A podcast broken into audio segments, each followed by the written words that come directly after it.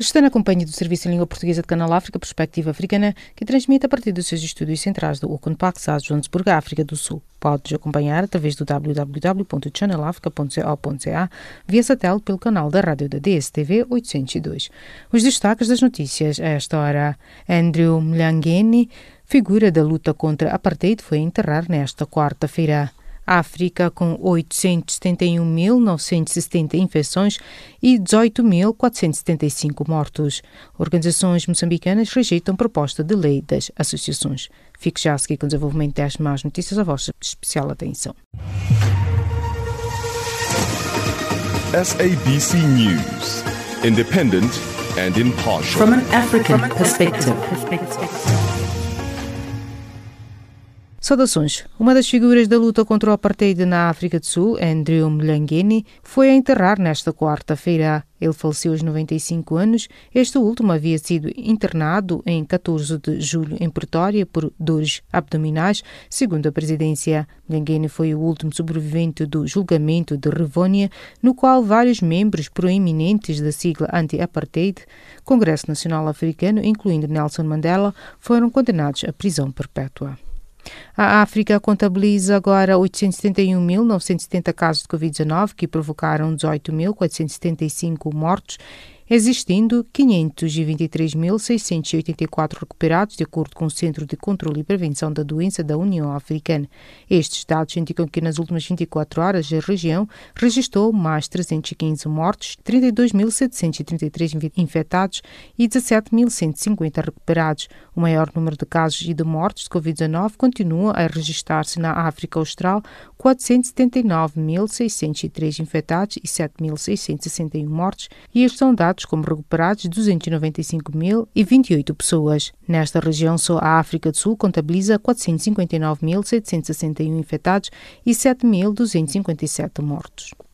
Angola acumula já mil infecções por Covid-19, com 59 casos registrados nas últimas 24 horas, além de seis óbitos, o maior número de sempre, elevando o total para 47 mortes, segundo os dados oficiais. O balanço epidemiológico foi apresentado nesta quarta-feira pelo secretário de Estado da Saúde Pública, Franco Mafunda. Organizações da sociedade civil moçambicana reafirmaram nesta quarta-feira a rejeição da proposta governamental da lei das associações por considerarem que limita a liberdade do setor devido aos custos de criação que implica. Os custos em causa, cerca de 500 euros, são um obstáculo, fazendo com que os cidadãos estejam limitados na liberdade de associação por causa dos valores exigidos, disse Pedro Muyambo, oficial de advocacia da Liga das ONG em Moçambique. A Liga encetou esta semana ações de divulgação sobre o ponto de situação da proposta de lei depositada em 2018 no Parlamento e que as organizações têm pedido para que seja descartada, algo que esperam aconteça na atual sessão legislativa. Entre mil e dez mil peregrinos residentes na Arábia Saudita vão participar no Hajj, que inicia nesta quarta-feira uma ínfima amostra dos 2,5 milhões de pessoas que acompanharão o ritual religioso do Islão em 2019. Os muçulmanos selecionados para a grande peregrinação Hajj terminam na terça-feira uma quarentena antes de iniciarem a cerimônia na cidade sagrada de Meca, onde foram tomadas diversas medidas para evitar a propagação da Covid-19. Ao contrário do habitual e devido ao Covid-19, os peregrinos não estão autorizados a tocar na Caba este ano para limitar os riscos de infecção, enquanto foram deslocadas clínicas móveis e ambulâncias para enfrentar qualquer eventualidade, indicaram as autoridades. O Parlamento de São Tomé e Príncipe aprovou nesta terça-feira o Orçamento Geral do Estado retificativo para 2020, com 28 votos a favor da coligação de partidos que apoiam o governo 24 votos contra da Ação Democrática Independente e 3 abstenções. Os partidos que apoiam o governo são o Movimento de Libertação de São Tomé e Príncipe, Partido Social Democrata e uma coligação de três pequenos partidos compostos pelo PCD, UDD, MDFM, com cinco assentos parlamentares. Na aprovação do documento, na generalidade, o primeiro-ministro Jorge Bom Jesus reconheceu que este ano o país tem tido alguma dificuldade na mobilização do recurso, sobretudo ao nível das doações e dos empréstimos. Sete pessoas reconhecidas culpadas de assassinar um polícia na província de Islamia, nordeste do Egito, em 2013 foram executadas esta segunda-feira, disse um responsável dos serviços de segurança egípcios. Segundo a fonte, os serviços prisionais executaram segunda-feira por enforcamento os sete condenados pela morte do capitão Ahmad Abu Duma, um oficial da polícia que foi morto na província no canal do Suez. A polícia foi morto em 2013 por assaltantes que se deslocavam de uma motorizada e que lhe tinham retirado a arma quando o agente efetuava uma patrulha na cidade de Islamia, capital da província homônima. E desta colocamos o ponto final às notícias de política. Fique já a seguir com Jacob Tivani com a página do Caleidoscópio.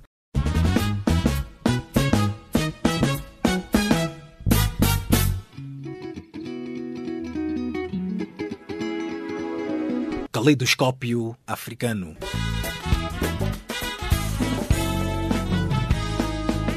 O som da África para o mundo.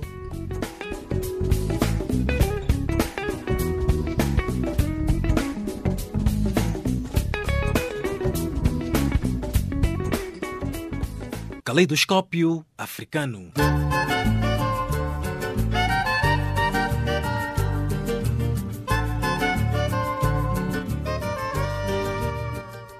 Calorosas saudações e sejam bem-vindos à página de Caleidoscópio do Serviço em Língua Portuguesa de Canal África. Para os próximos dias em Moçambique, o Fundo de Monitoria do Orçamento quer desdobrar-se às províncias do país com vista a monitorar os principais desenvolvimentos no quadro da resposta que o governo moçambicano tem dado à Covid-19. Ivone Paulo, reporta. Depois do anúncio da existência dos primeiros casos da Covid-19 no país, em março último, o executivo moçambicano informou que, para fazer face aos impactos da doença, eram necessários 700 milhões de dólares. Entretanto, o Fundo Monetário Internacional, FMI, enquanto parceiro do Estado moçambicano, aprovou um pacote de 309 milhões. Desde lá até aqui, no entender do Fórum de Monitoria do Orçamento, o governo devia informar como está a ser feita a aplicação deste valor. Vimos muita movimentação na altura que era para se conseguir o dinheiro, mas desde que se conseguiu, observa-se um silêncio, disse em conferência de imprensa Adriano Novunga, diretor do Centro para Democracia e Desenvolvimento, organização que atualmente hospeda o Fundo de Monitoria do Orçamento. Quando se conseguiu o dinheiro, eh, já é um silêncio, já não se ouve, já não há discussão com a sociedade e com a sociedade civil em particular sobre o que se está a fazer com este dinheiro Sublinhou que para quem a preocupação se estende também sobre o dinheiro que o governo vem recebendo de outros parceiros, há toda a necessidade de se primar pela transparência. Estamos a correr hoje em tempo de Covid para tentar fazer algum investimento. E já viram agora o presidente não inaugurou uma infraestrutura é, é, ao nível provincial, não tinha qualidade. Imagina ao nível distrital e ao nível de posto administrativa, como é que vai ser? Se, se lá onde que sabiam que ia inaugurar o presidente, é, fizeram de forma despachada como fizeram, Imagina onde sabem que não há dinheiro o presidente. Por outro lado, o Fundo de Monitoria do Orçamento diz estar a acompanhar as adjudicações diretas a empreiteiros para a reabilitação de algumas infraestruturas, mas sem alguma explicação. Já começaram os ajustes diretos de valores exorbitantes. Isto é uma grande preocupação, porque nos outros países os recursos para a resposta da Covid-19 têm sido roubados pelos dirigentes. Em toda a África há esta preocupação, expressou o representante da organização não governamental, tendo acrescentado que resta saber se não é uma preparação para mais uma vez a elite se apropriar do dinheiro da população como as dívidas ocultas. Uma deta areia nos nossos olhos que em pouco tempo vão conseguir fazer aquilo que numa década não conseguiram fazer. Aquilo que não fizeram é uma década. Quando tinham dinheiro, quando tinham condições de tranquilidade, não fizeram. Há de fazer em dois meses agora. O diretor do Centro para Democracia e Desenvolvimento defende que, no contexto sobre a suposta nebulosidade que o executivo tem apresentado quanto à gestão dos fundos que tem recebido para fazer face à pandemia no país, a organização quer saber de quem são as empresas que estão a ter os ajustes diretos, o que pode constituir um elemento para a transparência. Refira-se que Moçambique tem cumulativamente 1.720 casos positivos registrados da Covid-19 dos quais 1.558 de transmissão local e 162 casos importados. Conta ainda com um cumulativo de 43 indivíduos internados devido à Covid-19. Destes, 10 estão sob cuidados médicos nos centros de isolamento, sendo que a sua evolução clínica é satisfatória. O país tem mais seis casos totalmente recuperados da Covid-19 e 11 óbitos, sendo que dois por outras causas.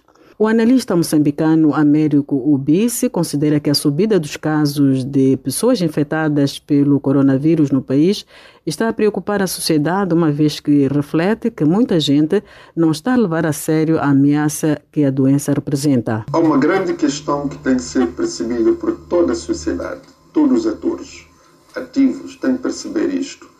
A, a manutenção das medidas de prevenção e combate ao Covid-19, o grande esforço que seguir-se-á para frente, tornar todos os setores, enquanto manter as medidas ativas de prevenção e combate ao Covid-19, funcionais de acordo com a sua realidade. Quer dizer, cada setor, cada área tem que se adaptar ao contexto que lhe permite tornar-se resiliente ao Covid-19 sem necessariamente ter que abdicar de abrir as portas. O grande desafio tem que ser para esta direção. É preciso que se perceba que não estamos uma situação apenas e de forma exclusiva eh, de saúde. Isto tem que ser gerido por todos nós, uma questão transversal. Quer dizer, não há setor algum que agora, passado a terceira prorrogação do, de, eh, de emergência, pode dizer que ainda não percebeu que o assunto de prevenção e combate ao Covid-19 é de todos nós. Então, cada setor, neste momento, de forma muito proativa e extraordinária, tem que trazer as medidas que são adequadas ao seu contexto e dizer que sim, nós vamos trabalhar nestas condições prevenindo-nos de Covid-19. Para se reverter a atual situação de propagação do coronavírus no país, Américo Ubice defende que se deve trabalhar mais nos principais focos de transmissão da Covid-19. É preciso também que saibamos quais são os focos de transmissão da doença. Os focos de transmissão da doença uh, varia de país para país, mas os focos em Moçambique, nós ainda temos a oportunidade de transformarmos-nos num país modelo na prevenção e combate ao Covid-19. Os grandes focos de transmissão, em primeiro lugar, temos as pessoas infectadas. Em segundo lugar, temos as pessoas que mantiveram os contatos com as pessoas infectadas. Ora, se nós conseguirmos controlar as pessoas infectadas de forma institucional e não voluntária, eu sou muito apologista quando sempre falamos do controle dos focos de propagação do Covid-19, tivermos eh, as pessoas em regime domiciliário. Não sou apologista disso porque isto não é eficiente e nem efetivo. É preciso que as pessoas que estão infectadas temos que fazer o esforço porque houve recursos.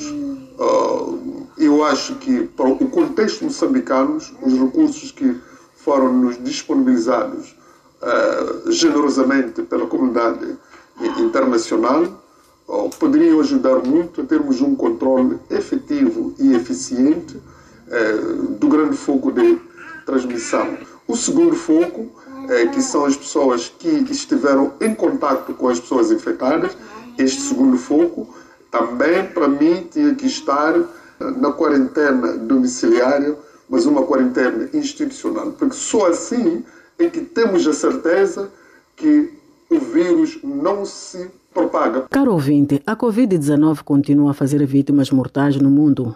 Previna-se da contaminação pelo coronavírus, seguindo à risca todas as medidas que são anunciadas pelas autoridades da saúde. Da Beira, no centro de Moçambique, Von Paulo, para a Canal África.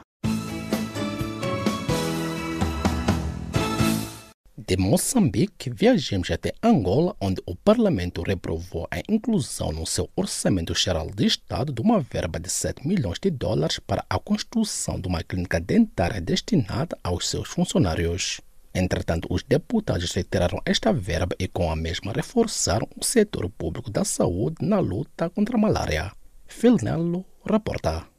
Na sequência das pressões vindas da sociedade civil e da oposição política, a Presidência da República de Angola desistiu da proposta para a construção de uma clínica dentária que serviria os seus funcionários. As comissões especializadas da Assembleia Nacional decidiram que as verbas inicialmente destinadas à construção de uma clínica dentária da Presidência da República sejam canalizadas para o reforço do projeto de combate à malária no país que só este ano já ceifou mais vida do que a Covid-19, em cerca de 3 mil mortes até ao mês de junho.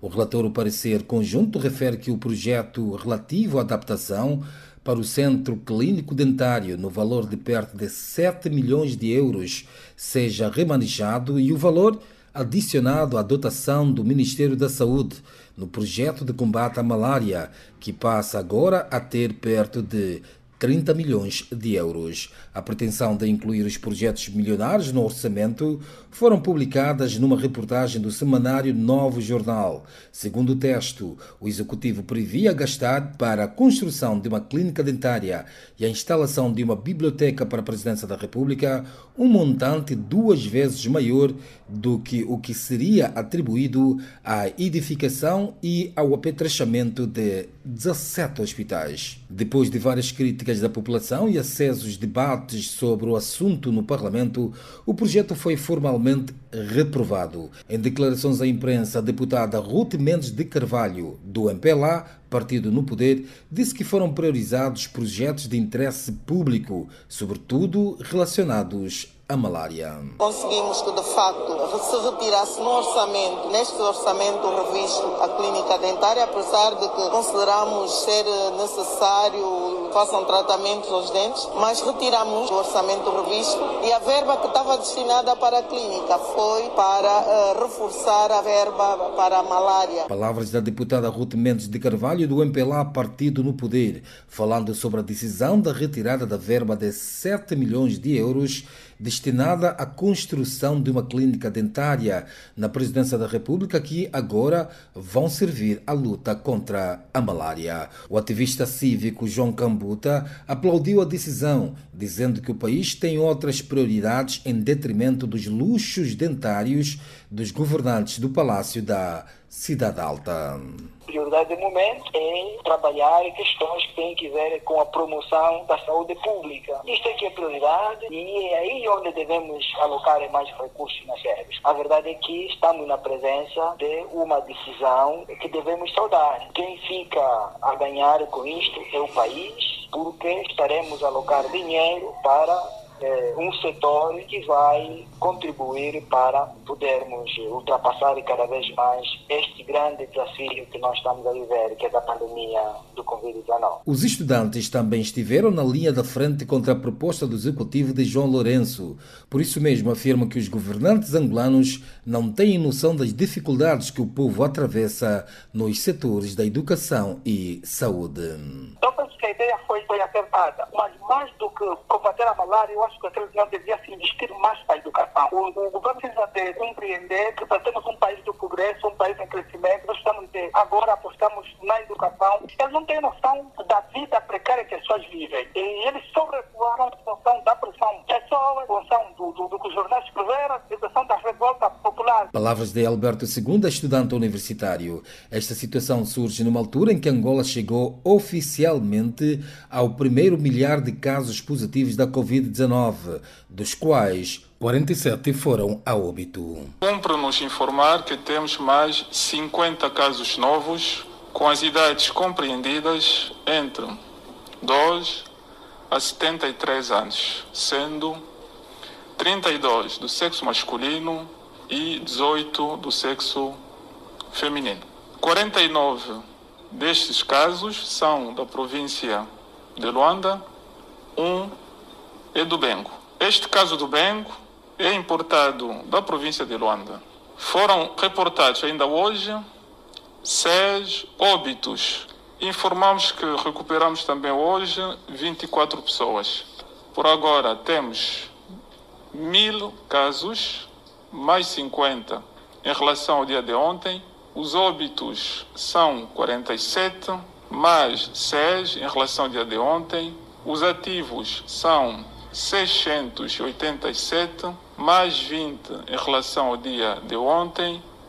E os recuperados passam a 266, mais 24 em relação ao dia de ontem. Palavras do secretário de Estado para a Saúde Pública, Franco Mufinda. Caros ouvintes, a Covid-19 é mesmo real. Observe o distanciamento social e lave as mãos. Sempre. Filnelo. Canal África. Angola. Dando continuidade à página de caleidoscópio do Serviço em Língua Portuguesa de Canal África, o Movimento de Resistência Nacional NRM, partido no poder no Uganda, aprovou esta terça-feira a recandidatura de Yoweri Museveni, de 75 anos, que nas presidenciais de 2021 irá disputar um sexto mandato. Dr. Almeida Henriques, acadêmico e analista político angolano, teceu a seguinte leitura ao Canal África. Egoísmo político isto é uma doença mental. Peço desculpa, mas temos que assumir isto. Quando um cidadão no mundo arroga-se de situações naturais, porque o organismo humano também tem estágios para que a nossa própria personalidade humana tenha capacidade suficiente de absorver e retratar o conhecimento, o pensamento, isto tudo joga em torno da nossa própria idade.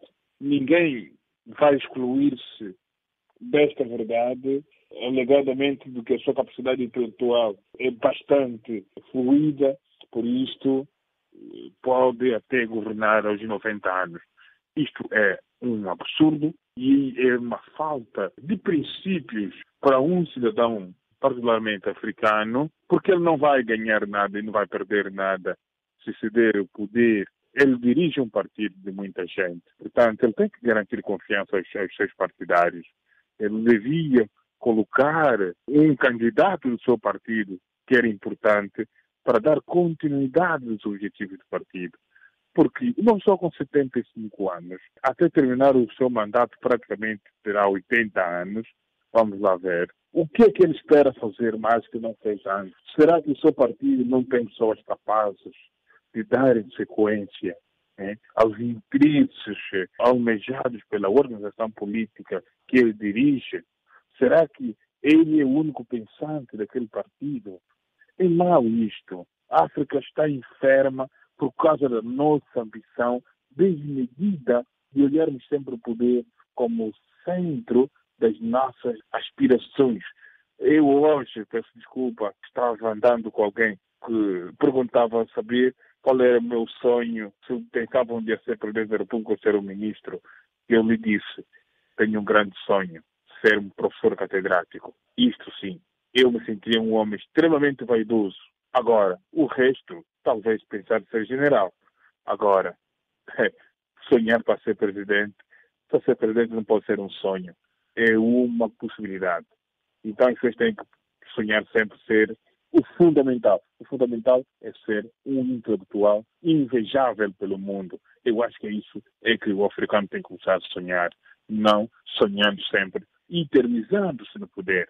E sendo as alterações constitucionais o dia a dia das lideranças de hoje em dia, quais serão as implicações políticas na democracia do povo ugandês? A África continua a dizer que temos democracias emergentes mas então, quando é que teremos democracias estáveis? Será que para sermos democráticos precisamos de séculos? Esse pensamento é um pensamento de retardar cada vez mais o desenvolvimento de um continente. Porque para entrar num sistema democrático, primeiro precisamos ter uma Constituição segura. Depois de termos uma Constituição segura, temos que ter cidadãos seguros. Como essas duas realidades podem ser seguras?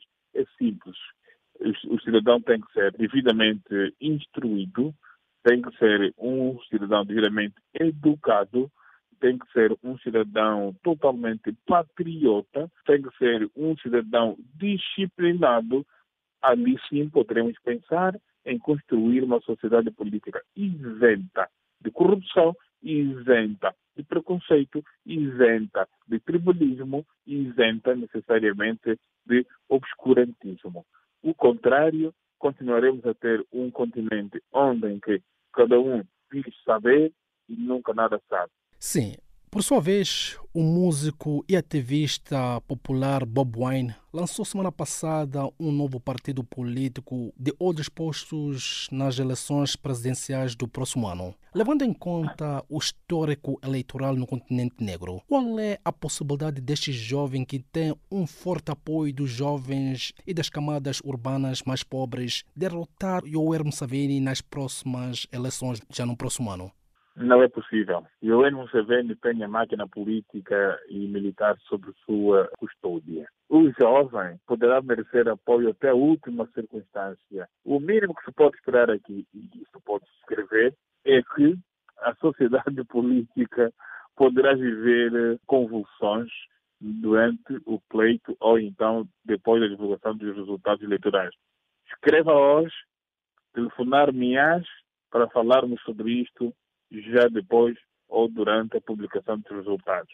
Esse jovem pode ganhar, digamos, do ponto de vista realístico, mas ele não vai consegui-lo porque não vai ter o suporte político, portanto, o meio envolvente, portanto, essas forças de influência externa que podem influenciar, o jovem não vai ter. Influência externa, no ponto de vista de Estados, ele até pode ter maior influência mas externas, no ponto de vista da realidade nacional, ele não vai ter. Primeiro, não tem capacidade financeira.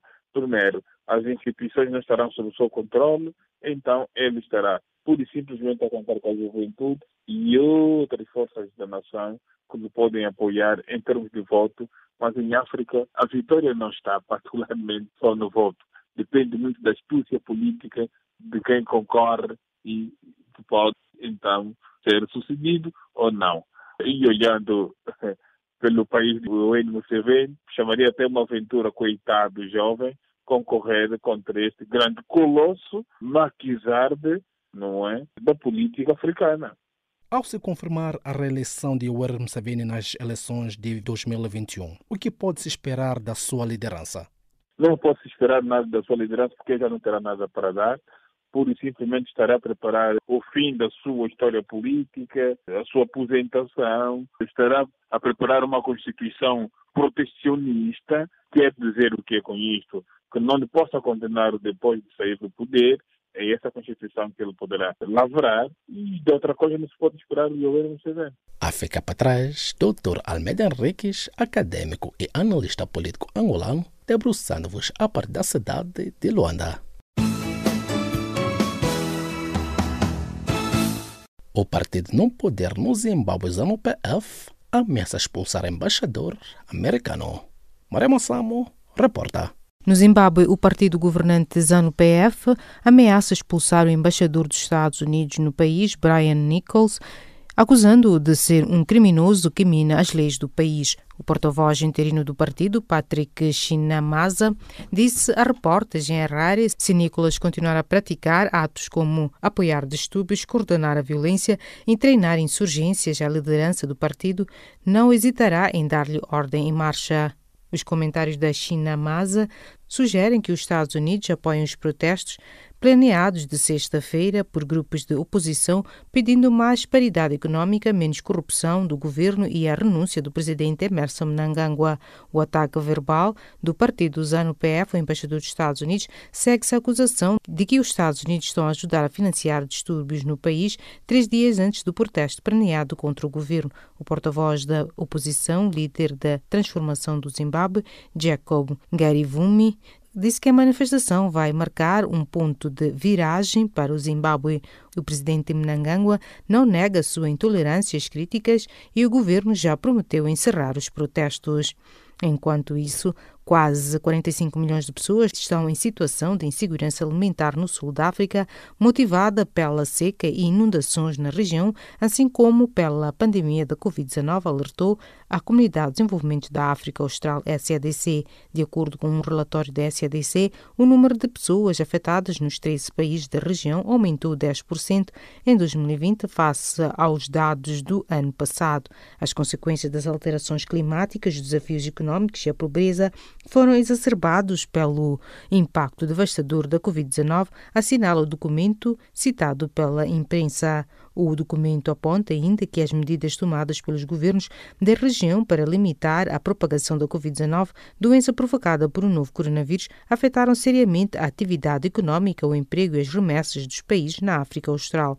Isto é particularmente visível entre as classes mais pobres das áreas urbanas que dependem fortemente do setor informal e dos mercados locais para subsistência, aponta a CDC no relatório. A organização regional acrescenta que é provável que o número de pessoas em situação de insegurança alimentar aumente ainda mais. A SEDC estima que haja cerca de 8,4 milhões de crianças em situação de subnutrição em 2020, das quais 2,3 milhões necessitam de cuidados médicos. O relatório observa que o encerramento das escolas devido à pandemia em março afetou as crianças e jovens que dependiam das refeições escolares para se alimentarem. De acordo com dados mais recentes do Centro de Controlo e Prevenção das Doenças da União Africana, a região da África Austral é a mais afetada no continente, com 471.491 infectados e 7.453 mortes, pertencendo à maioria à África do Sul, que reúne 452.529 casos e 7.067 mortes. Em África, há 17.767 mortes confirmados e mais de 848 mil infectados em 54 países, segundo as estatísticas mais recentes sobre a pandemia naquele continente. A pandemia da Covid-19 já provocou mais de 650 mil mortes e infectou mais de 16,3 milhões de pessoas em 196 países e territórios. A doença é transmitida por um novo coronavírus detectado no final de dezembro em Wuhan, uma cidade do centro da China. Estimado ouvinte, temos agora uma breve pausa à página de Calodoscópio e viremos os microfones a Samo na recapitulação das notícias de política de Canal África. SABC News, independent and impartial. From an African perspective.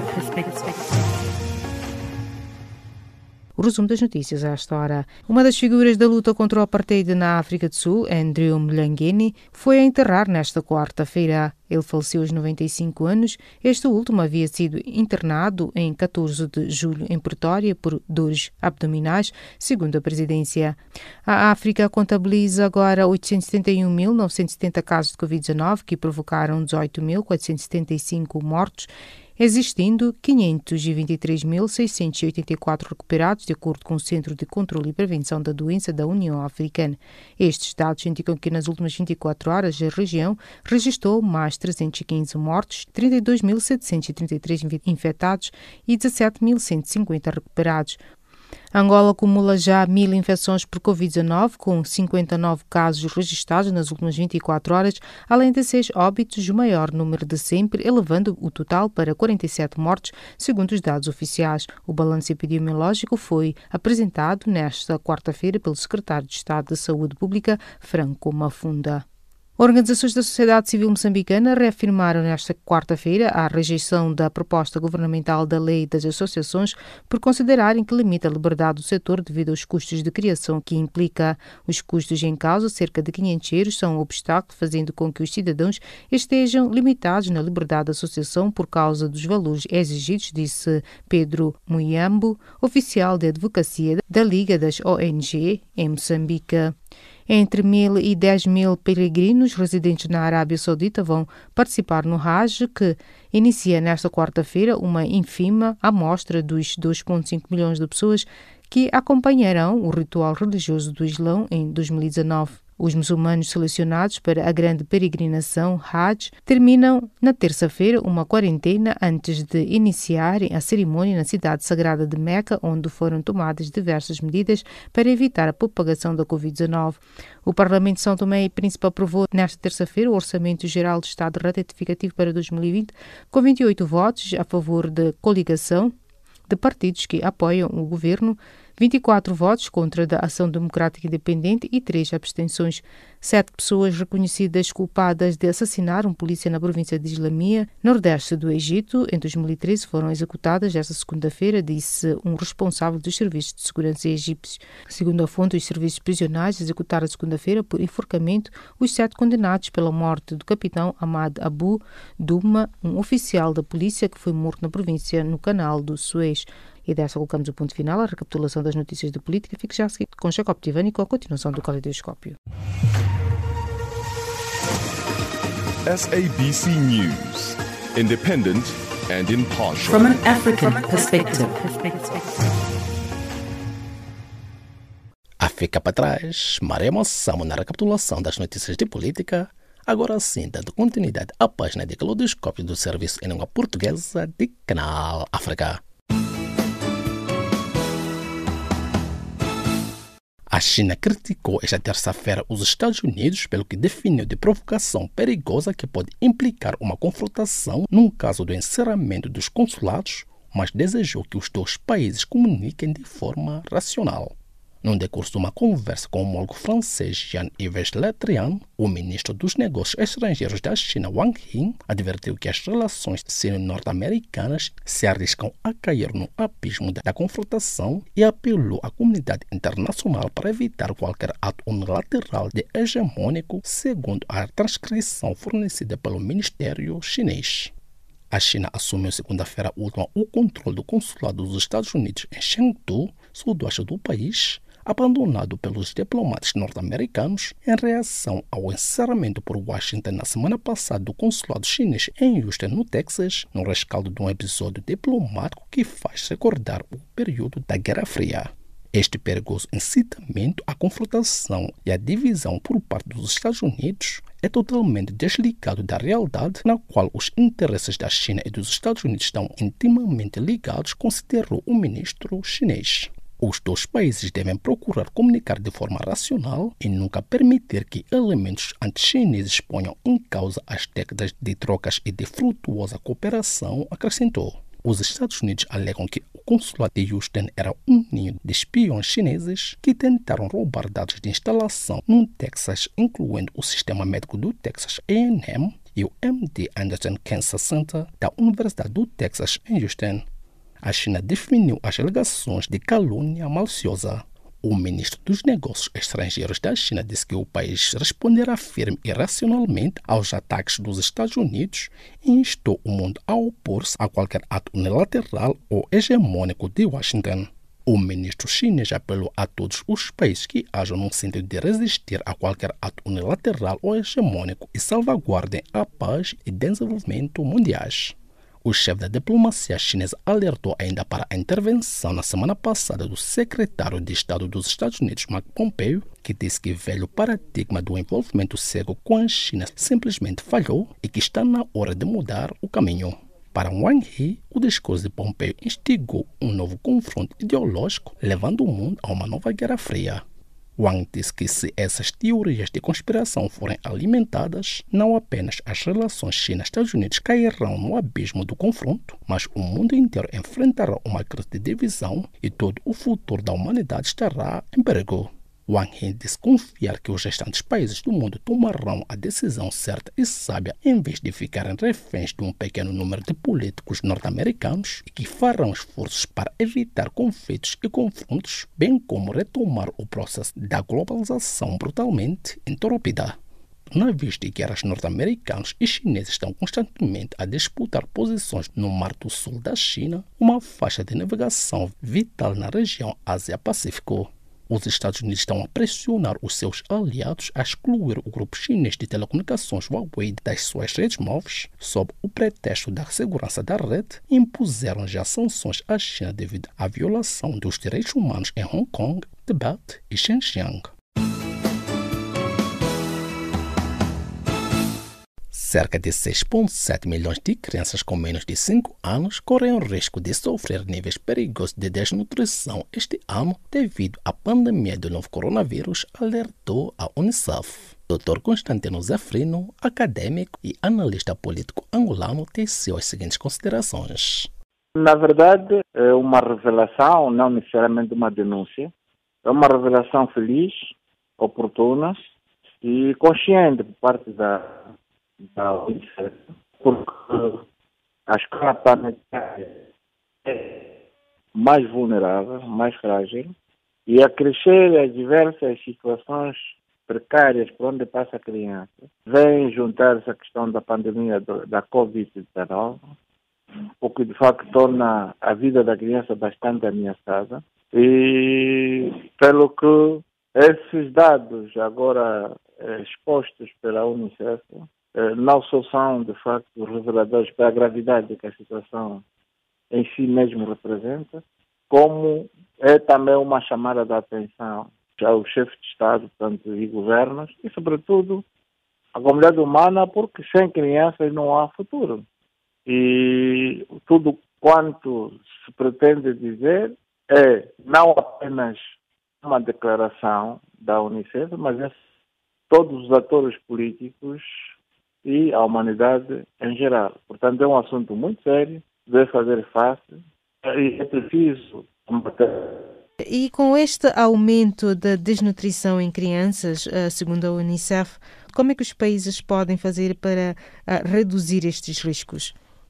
Eh, relativamente à questão da fome e, e, consequentemente, da subnutrição das crianças, sobretudo do continente africano, da, do sul da Ásia e também da América Latina, a questão que se coloca é a prioridade que os Estados e governos eh, dão a, para a proteção da criança. Refirma os orçamentos eh, gerais dos Estados, dos países que de facto governam essas regiões, que têm, numa grande medida, negligenciado, portanto, esse setor de população bastante decisivo para a humanidade, que são as crianças. E temos estado a verificar que no estudo comparativo dos orçamentos, os países alogam, priorizam sobretudo ações tendentes às guerras, as questões de defesa e segurança, e têm, de facto, minorado as suas atenções para com a proteção e segurança das crianças. E, sobretudo, no que toca, diz respeito à questão alimentar e também aos cuidados primários de saúde. Nesse sentido, o governo deve fazer é inverter o quadro. Priorizar, de facto, investir mais, portanto, na criança, em todas as suas dimensões, na proteção das crianças e fazer com que as crianças não sejam vítimas tanto do flagelo da fome, quanto do tráfico de órgãos humanos por parte das crianças, ou mesmo da escravatura infantil, ou de trabalhos eh, forçados, portanto, trabalhos de crianças. É preciso maior proteção à criança.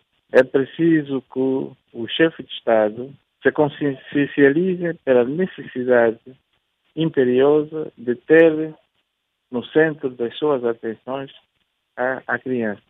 É o que acho que deve ser a prioridade absoluta para quem governa esses países estão a viver uma autêntica catástrofe sobre a criança. Segundo a Unicef, houve uma redução, isto por conta da pandemia, dos serviços vitais da nutrição, com alguns países a registrarem uma interrupção muito maior. Acha que esta pandemia também contribuiu? Sem dúvida. É, tudo quando afeta a criança, naturalmente que faz com que a própria população criança seja afetada. E seja essas a questão do aumento demográfico, quanto à pobreza, quanto à precariedade de vida dessas populações, faz com que a criança seja o alvo principal, seja aquela que mais ressente os efeitos daquelas que são as consequências sociais das má governação, da má distribuição de riquezas, de falta de sensibilidade para com as crianças, de modo que a criança é, de facto, a maior vítima de tudo isso que a senhora jornalista acabou de citar. Sim, sim. Pode-se algum dia vir a estimar uh, que este número de desnutrição possa vir a estabilizar? Do ponto de vista hipotético, no plano das hipóteses, sim, é, é possível que se, de facto, houver eh, uma tomada de posição urgente no sentido de priorizar a proteção da criança nas suas multidimensões, ao invés de ter a guerra, a segurança e, sobretudo, os excessos e os luxos desnecessários e a cupidez econômica das pessoas e dos governantes, se se tiverem atenção, diria, à criança, é possível diminuir-se e mesmo até acabar-se com aquilo que efetivamente já é uma crise global. Veja que estamos a falar em certas eh, regiões do mundo, estamos a falar da África subsaariana sobretudo, estamos a falar do sul da Ásia, estamos a falar da América Latina, o que quer dizer que o maior risco, eh, os piores sítios para se nascer é exatamente nessas regiões. Entretanto, ah, não estamos a falar em todas as partes do mundo. Portanto, é possível reduzir o, o risco se houver investimentos substanciais na saúde, na educação, na proteção alimentar, na segurança da criança, pois com certeza que pode diminuir drasticamente o risco desse risco da subalimentação da criança. Sim, sim. E por que que os governos africanos e também estes asiáticos, na qual a Unicef faz menção, não tiram proveito como os governos mais desenvolvidos eh, conseguem eliminar a desnutrição? Eh, são vários fatores que podem explicar esse fenómeno. Desde logo, os sistemas de governo reinantes nesses países. Sabe que em África, no Sul da Ásia e mesmo na América Latina, esses países não têm no centro das suas atenções o que se chama boa governação, não têm no centro das suas atenções a good governance, tampouco olha para as pessoas e para o cidadão como ponto de partida e chegada de qualquer política de governo. População, portanto, entendida no seu todo, com maior, eh, tendo atenção que as crianças e os idosos são os mais frágeis no elo das relações de grupo. Portanto, eles preferem o poder pelo poder, eles apostam nas forças coercivas do Estado como forma de se manter no poder, e isso tem penalizado as sociedades, e isso tem penalizado a criança, e pouco importa esse ditador, sobretudo em África, se as crianças morrem, morrem os milhões, para eles o, o poder pelo poder é muito mais importante e os recursos do país devem servir à manutenção do poder e nunca ao desenvolvimento da criança, desenvolvimento da sociedade e desenvolvimento humano. Portanto, é isso que efetivamente justifica essa atitude atroz de ver e entender a mecânica do poder dessas partes do mundo. Portanto, a Ásia o sul da Ásia, a África subsaariana e, sobretudo, também aquilo que se passa com a América Latina, que já é um flagelo à escala mundial. África para trás, Constantino Zafrino, acadêmico e analista político angolano, falando-vos a partir da cidade de Luanda. O Conselho de Segurança das Nações Unidas apelou à resolução sem demoras da crise política no Mali, no mesmo dia que a Comunidade Econômica dos Estados da África Ocidental, CDAO, ameaçou com sanções a quem se opor à normalização naquele país da África Ocidental. Nélio dos Santos sabe mais. Reunidos ontem em cimeira virtual para discutirem a crise política no Mali, os chefes de Estado dos 15 países da CDAO ameaçaram com sanções a quem se opuser ao processo de normalização naquele país. A informação foi avançada à imprensa pelo presidente de Cabo Verde, Jorge Carlos Fonseca. Depois de, de um debate alargado em que todos os chefes de Estado participaram, uh, incluindo o chefe de Estado de Cabo Verde, aprovou-se uma declaração que, no essencial, procura dizer o seguinte: todas as partes em conflito têm que estar cientes de que tem que se respeitar as instituições da República, nomeadamente que as vias de ascensão ao poder só podem ser as vias previstas na Constituição do país. E também que tem que se ter em conta o protocolo da CDO sobre a democracia e a boa governança. O atual presidente da CDO, o chefe de Estado nigeriano Mamadou Yusufu, disse no final da reunião que iriam ser tomadas medidas contra aqueles que tomassem decisões contrárias ao processo de normalização que será implementado no Mali antes de sexta-feira. A cimeira da CDO exige a admissão dos 31 deputados, cuja eleição é fortemente contestada. Aliás, uma das principais questões que conduziram a nova vaga de protestos violentos no Mali. No que se refere ao Parlamento, os chefes de Estado e do Governo solicitaram a todos os agentes políticos, nomeadamente aos partidos políticos, que tomem as medidas necessárias no sentido de aqueles deputados cujo mandato é contestado, os 31 deputados, peçam a sua demissão. Portanto, que saiam do Parlamento. No que respeita ao Tribunal Constitucional, os chefes de Estado e de Governo pedem às partes que facilitem a recomposição desse Tribunal Constitucional. Isto é, o Tribunal tem nove membros no Mali, o Presidente da República tem competência para nomear três juízes do Tribunal Constitucional, o Conselho Superior de Magistratura mais três e o Parlamento três. Quer dizer que este Parlamento recauchutado, digamos assim, saindo dos 31, indicariam os três membros do Tribunal Constitucional, que juntando aos outros seis, preferiam os nove membros. Os chefes de Estado da CDO apelaram também à libertação imediata do líder da oposição. Os chefes de Estado do Governo também eh, retiraram toda a solidariedade ao senhor Sulaila Sissé, chefe de fila da oposição, que, solicitando as, todas as instâncias do poder do Mali que redobram de esforços para no sentido da sua libertação imediata. O Conselho de Segurança das Nações Unidas apelou nas últimas horas às várias partes envolvidas na crise política no Mali que sigam sem demoras as recomendações da Comunidade Económica dos Estados da África Ocidental e se absterem de qualquer ato que possa alimentar tensões. A crise política no Mali desencadeou na última semana uma onda de manifestações que provocaram mais de uma dezena de mortos ocorreram no país, eleições em que cerca de 31 deputados que foram rejeitados nas urnas, mas uh, esses deputados tiveram um mandato validado pelo Tribunal Constitucional, incluindo o Presidente da Assembleia Nacional.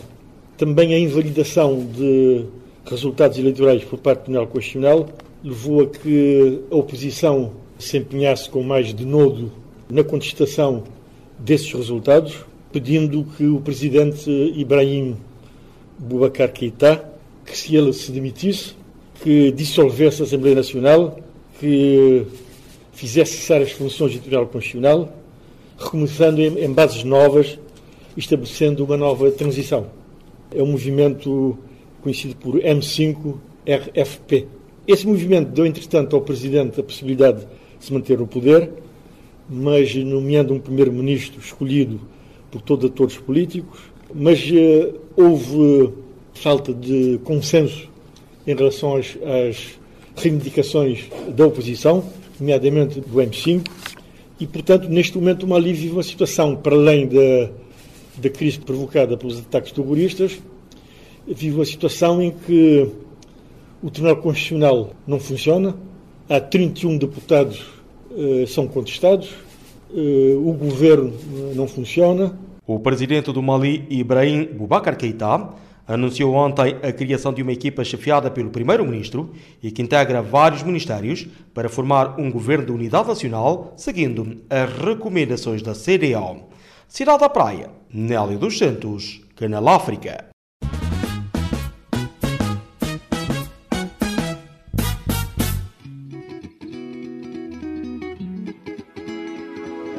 Caleidoscópio africano.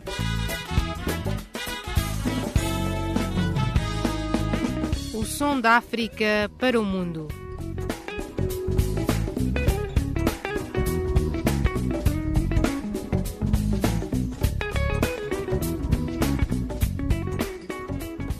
Caleidoscópio africano.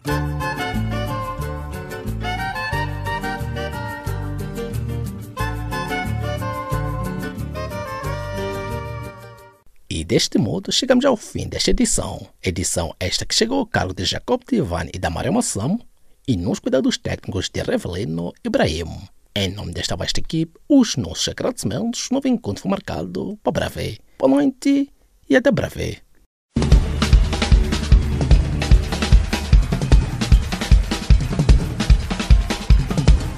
Super Jacob, ça va bien Ah, vous nous faites plaisir. Nous pas même envie bâti. Levez la main, levez la main, levez la main, levez la main, levez la main, levez la main, levez la main. Fabez les mains, fabez les mains, fabez les mains, fabez les mains. Ah, ah, ah, ah, ah, ah, ah. Ah, ça va chauffer. Est-ce que vous êtes contents Joli, ça c'est cassable. Number one. Show. C'est parti.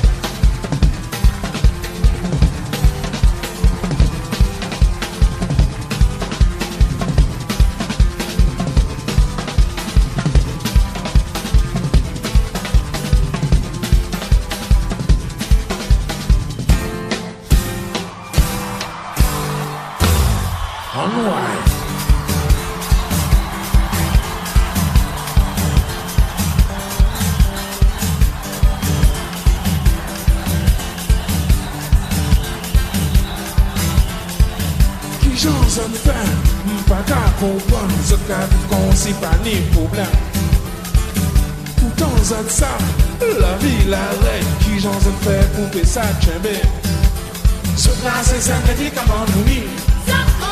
Zot la se medikaman nou ni. Zot la se medikaman nou ni. Zot la se medikaman nou ni. Si se sa mè man nou zouke Anouay Ni